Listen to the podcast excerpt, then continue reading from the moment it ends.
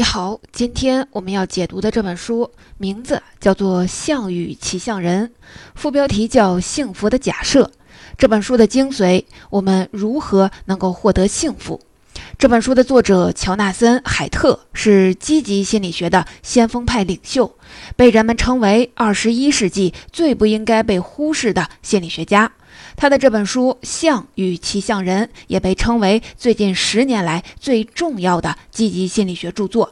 而这本书的议题“幸福”是人们自古以来就关心的话题。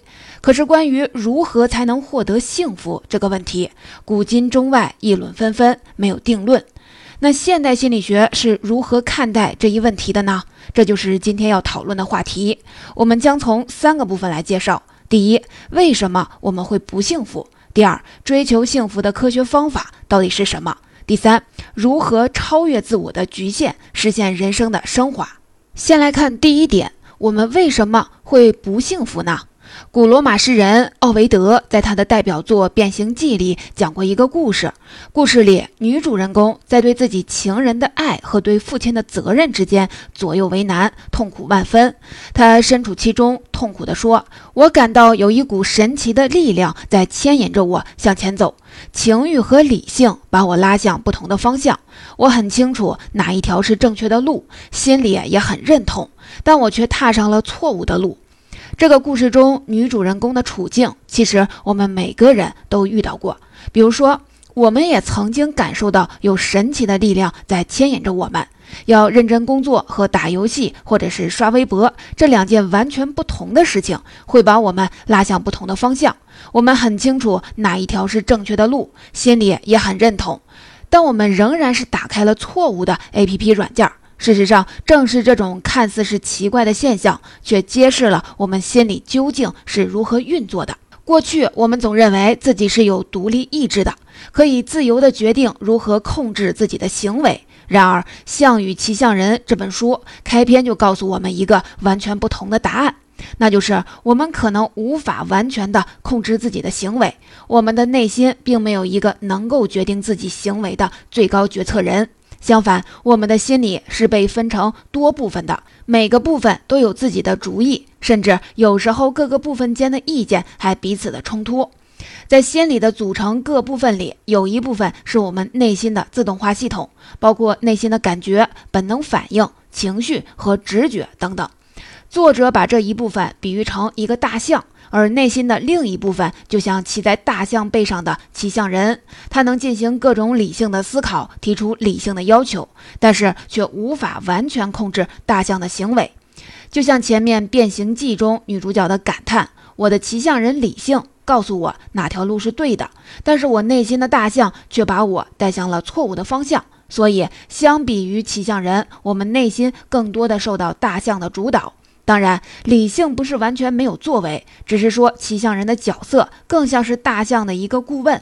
如果大象和骑象人意见相同，或者大象自己没有什么欲望的时候，骑象人才能指挥得动大象；而如果大象真的想要做什么，骑象人根本斗不过他。所以，苏格兰哲学家大卫·休谟才说，理性应该只是激情的奴隶，除了服从之外，没有其他可能。这么说可能是有点绝对。不过想一想，你每天都说今天一定要减肥的情况下，晚饭仍然多吃了二两的五花肉，休谟的这个答案恐怕离真相也不远了。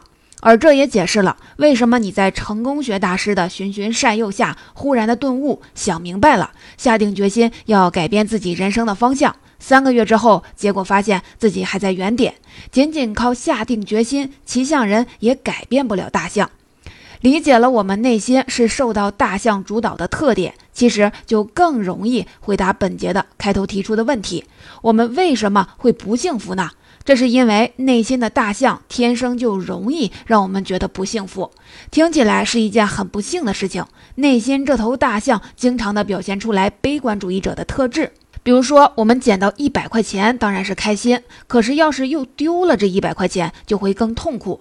我们心中的大象总是会放大痛苦的感受，让我们总觉得人生不如意十之八九。正如富兰克林所说：“我们哪怕是生点小病，都感受得非常明显；可是我们健康的活蹦乱跳，却毫无知觉。”听起来内心大象的这种自寻烦恼特点很让人窝火。可是，如果从进化的角度来看，有这样的特质其实非常的合理。想象一下，如果你来设计鱼的心理，你会让鱼对机会和威胁的反应强烈度是一样的吗？答案是不是。鱼儿有机会找到食物吃，当然是开心，不过也不用太开心，因为就算没吃到也没有关系。海里的食物多得很，这次吃不到，下次总能吃到。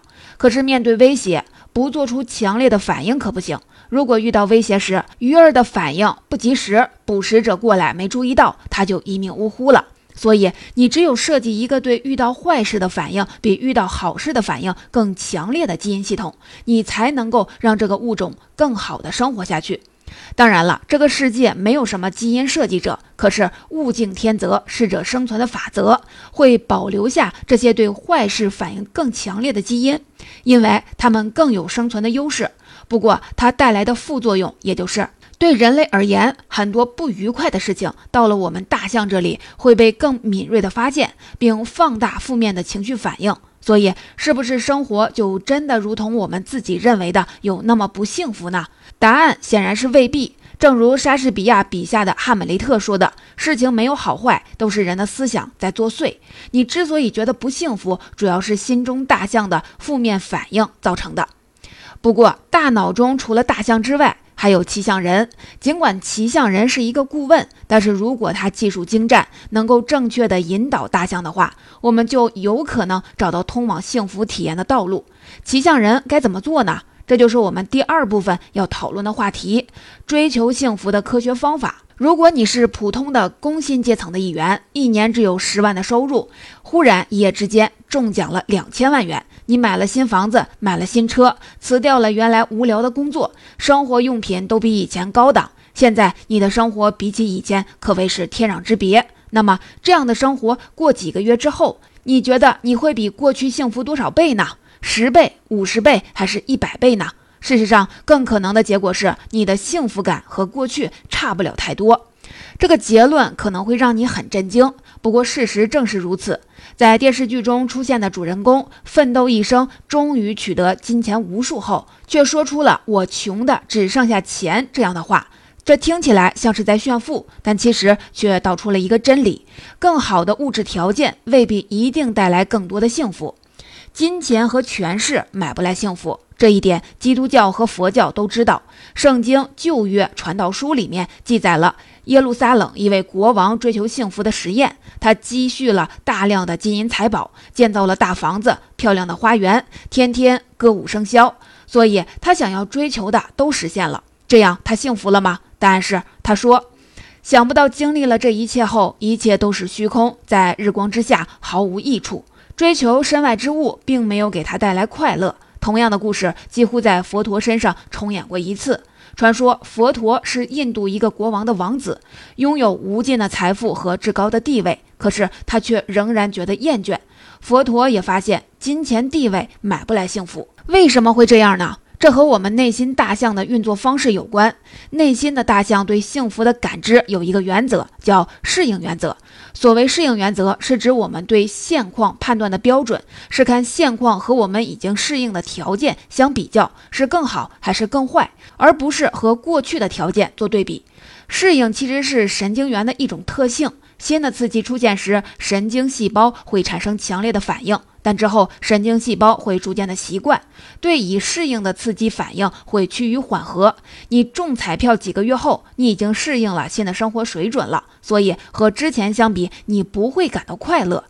理解了适应原则，你就明白了为什么刚换了更大的房子、刚买了更好看的衣服时感到非常的幸福。可是，一旦习惯了之后，就觉得生活还很无聊，想要再买更大的房子、更漂亮的衣服，找回那种幸福的感觉。结果就陷入了佛陀说的执着于身外之物的苦海里。所以，如何找到幸福呢？佛陀给的答案是放下身外之物，向内求。这是佛陀给我们的启示。想要幸福，要追求自己的内心。前面我们也提到，现代科学已经证明，大多数情况下，金钱、地位等身外之物确实受到适应原则的影响，不会给我们带来持续的幸福。但是，现代科学也发现，佛陀的观点也不够全面。尽管大多数身外之物不值得追求，但是确实有少数的身外之物能够给我们带来持续的幸福，值得我们追求。其中最重要的两个就是拥有良好的人际关系和全身心投入做自己热爱的事情。良好的人际关系是人生中少数值得追求的身外之物，会让你觉得更幸福快乐，而快乐的人又会拥有更好的人际关系。我们能够适应自己住在小房子里，但是适应不了和配偶的长期不和。如果你有一个令你讨厌的室友或者是同事，这种人际关系的不和会在每一天给你带来伤害。就算你没有看到对方，你们两人之间的冲突也会在你脑海里不时的出现。假设有王先生和刘大妈这样两个人，你和朋友赌了一百块，他们谁更幸福呢？王先生三十五岁。单身未婚，有个人魅力，喜欢运动，年收入四十万元，人很聪明，空闲时喜欢阅读和逛美术馆。而刘大妈和她的先生两个人年收入只有二十万元，六十五岁，体重超重，其貌不扬。不过刘大妈很爱交朋友，空闲时大都参加教会的活动。我想大多数的人都会觉得，显然看起来王先生占据了绝对的优势，他似乎拥有了一切。但是如果真的要打赌，你应该赌刘大妈比王先生更幸福。你可能会很惊讶，不过如果你理解了前面提到的内心大象的特点，就会明白，王先生拥有的优势其实就是金钱、身份和地位等身外之物。这些优势迟早会被大象的适应原则所限制，一旦拥有后，人就会适应了。而刘大妈却拥有良好的人际关系。首先，她有婚姻伴侣；其次，刘大妈结交了更多志同道合的朋友，人际关系更丰富。这些丰富的人际关系会让刘大妈更幸福。在书中，作者提供了一个让人际关系给我们带来幸福感的小技巧，那就是主动的给让自己心存感激的人打电话，或者是亲自上门表达谢意。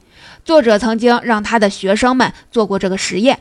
虽然大多数人一想到要主动的给别人表达感激，就会是紧张不安、不自在，可是他们一旦付诸行动后，当事人整天的心情都很好。很多学生还说，这种好心情会持续到第二天。所以，表达你的爱，用心打造你的人际关系，会让你更幸福。另一个值得追求的身外之物，就是全身心投入自己热爱的事业里。大象在感受幸福的时候，除了遵循适应的原则外，还遵循进展原则。所谓的进展原则，就是朝着目标前进，比实现目标更幸福。每当大象做对了一件事情的时候，就会有快乐的感觉，因为这个时候大脑会分泌多巴胺，一种带来快乐感的物质。只不过，我们只会在做对一件事情之后的头几秒才会有这样的感觉，而且这样的满足感持续的时间也并不长。我们在向目标一步步前行的过程里，会不断的感到幸福与满足感，而一旦最终的目标实现，成功来临的那一刹那，我们心里的感觉却像走完了漫长旅途之后的如释重负。而不是原以为的欣喜若狂。所以，当我们成功的时候，如果只是感觉到了短暂的幸福感，那我们就很容易就会困惑；如果只是感觉到了短暂的幸福感，那我们很容易就会困惑：难道我的努力就是这样的？真的是感觉努力一场却是空，我穷的只剩下钱了。其实，关于这一点，莎士比亚早就说过：成功之时，一切已结束，努力的过程才是最幸福的。而是要做你真正喜欢、热爱的事情，因为你热爱的事情才会让你有源源不断的动力坚持下去。《驱动力》这本书讲过，过去我们以为像猴子这样的动物只会为了获取食物和性而采取行动，但是研究发现，猴子也有自发主动行为，不是为了好吃的或者是漂亮的另一半，而是他自己就有好奇心，自愿去做的事情。比如说，猴子会在没有外部奖励的情况下，饶有兴趣地研究带有机关的开关怎么打开。人也是一样，我们都有发挥自己潜力、展示自己优势的渴望，找到自己内心热爱的事情，全力以赴的投入，往往会让我们感到幸福。因为这个时候，我们更容易产生进入心流的状态，也就是忘记时间，全力以赴，把事情做到极致，产生的那种成就感和价值感。这个时候，我们就比较容易能够理解稻盛和夫在《活法》这本书当中曾经说过的话。他说：“努力工作是体味人生真谛的方式。”当然，如果我们要更完整的表达这个观点，那就是努力从事那些让你充满热情、从内心愿意去做的事情，就能够找到人生的真谛。这就是作者对如何追求幸福给出的答案。大部分身外之物确实是不值得追求，但是良好的人际关系与发自内心热爱的工作，却能让我们感受到持续的幸福。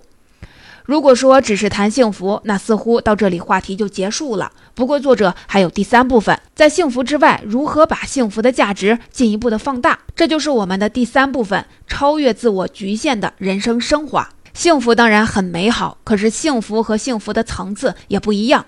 在所有人类的文化里，人们在群体中影响自己内心感受的情况，往往可以分为两个维度：一个是水平维度上表现出来的人与人之间的亲密和喜爱。另一个是垂直维度上表现出来的你在社会上的地位或者是阶级，比如说我们会对熟悉的人用你来称呼，对不熟悉的人用您。遇到地位比我们高的人，我们会用职位来称呼对方，比如说王局长。遇到熟悉或者是地位比我们低的，就会直呼其名或者是用昵称，比如说王狗蛋。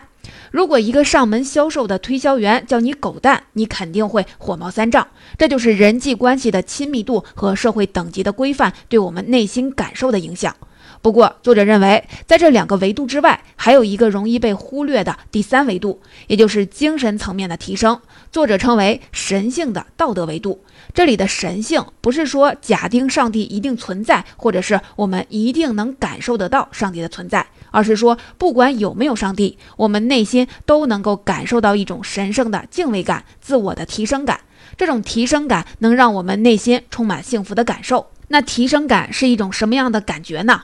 作者引用了美国开国元勋托马斯·杰斐逊的一段话来描述提升感。他说：“当我们看到有人行善或者是知恩图报的时候，这些完美的情操不仅会深深地打动内心，还让我们产生见贤思齐的效果。而我们看到英雄人物表现出来忠诚和慷慨的时候，我们会胸口紧张，内心震荡。”这种内心很特别的感受就是提升感。这种提升感不仅让我们感到幸福，甚至会让我们产生敬畏的感觉。如果提升感能让我们的精神感受到升华，那我们怎么样才能获得这种提升感呢？对于这个问题，哲学家康德给出了两个答案。康德曾经说过，真正让他心存敬畏的东西有两样，一样是人头顶上的星空，另一样是人心中的道德戒律。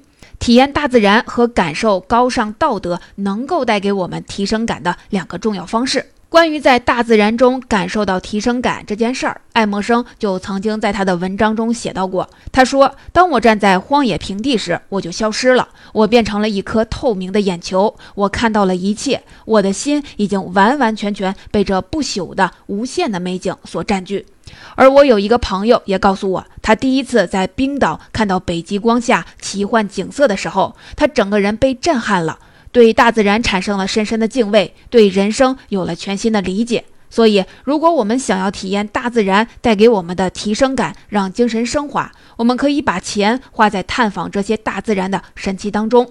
比如说，去巴西的热带雨林里探秘，或者站在巨大的尼加拉瓜的大瀑布前看造物主的神奇。这种经历带来的提升感、幸福感，可能会影响我们的一生。而培养甚至看到高尚道德行为带给我们提升感这件事儿，对我们每个人也都会有类似的感受。比如说，当我们在电视上看到有考生为了拯救路人而放弃高考的资格去救别人的时候，我们的内心也会有一种热流的涌动；当我们看到年轻的解放军战士不顾自己的安危跳进洪水当中救人的时候，我们也会热泪盈眶，心中有一份提升感。所有的这一切都是超越了我们自我而感受到的新的、更高层次的提升感。不过，在感受大自然和高尚道德之外，作者说还有第三种方式会让我们产生这种提升感，那就是加入一个群体，去做超越自我意义的事情。比如说，当年红军长征后，斯诺写了著名的《红星照耀中国》一书，结果吸引了像白求恩、柯立华等一大批国际友人来到延安或走向了抗日前线。正如毛泽东评价白求恩时曾说：“他是一个脱离了低级趣味的人。”所谓脱离低级趣味，某种程度上应该说就是在做着超越自我意义的事情。因此，我们在人生事业的追求里，也可以通过加入一项超越自我意义的事业而产生自我提升的幸福感。比如说，很多电影演员拍电影只是为了赚钱，所以他们在大众的眼里只是明星。可印度的著名演员阿米尔汗，他在拍电影的时候却投入到了更大的超越自我利益的事情。他会为妇女、为穷人发声，身体力行地影响着人们。所以，阿米尔汗在印度不仅仅是一个明星，还拥有国宝的地位。那每个普通人又如何的加入超越自我意义的事业里呢？关于这个问题，让我想到了稻盛和夫在《活法》中提到的一个观点：以利他之心度人生。所谓的利他之心度人生，就是说我们做事情的时候，不仅仅考虑着自己，而是要更多的考虑别人的利益。这不就是超越自我心态的最基础而重要的方法吗？而当我们超越自我，加入到一个比自我更大的群体之中，大家一起为着一个利他的目标努力，就更能感受到这种神圣的提升感，获得持久的幸福。总结，这就是《项羽骑象人》的主要内容。让我们回顾一下全书。第一，我们为什么会不幸福呢？答案是因为我们的内心会有各种冲突，而占主导地位的大象天生有着容易感到不快乐的特点。第二，我们怎么样科学的追求幸福呢？金钱、地位这样的大部分的身外之物无法让我们感到幸福，但是良好的人际关系和投入自己热爱的事业里却能让我们有持续的幸福感。第三，我们还可以超越自我的局限，在自我之外寻求到超越个人利益更大的提升感和幸福感，包括感受大自然、高尚品德，以及加入更大的群体，追求超越自我意义的目标。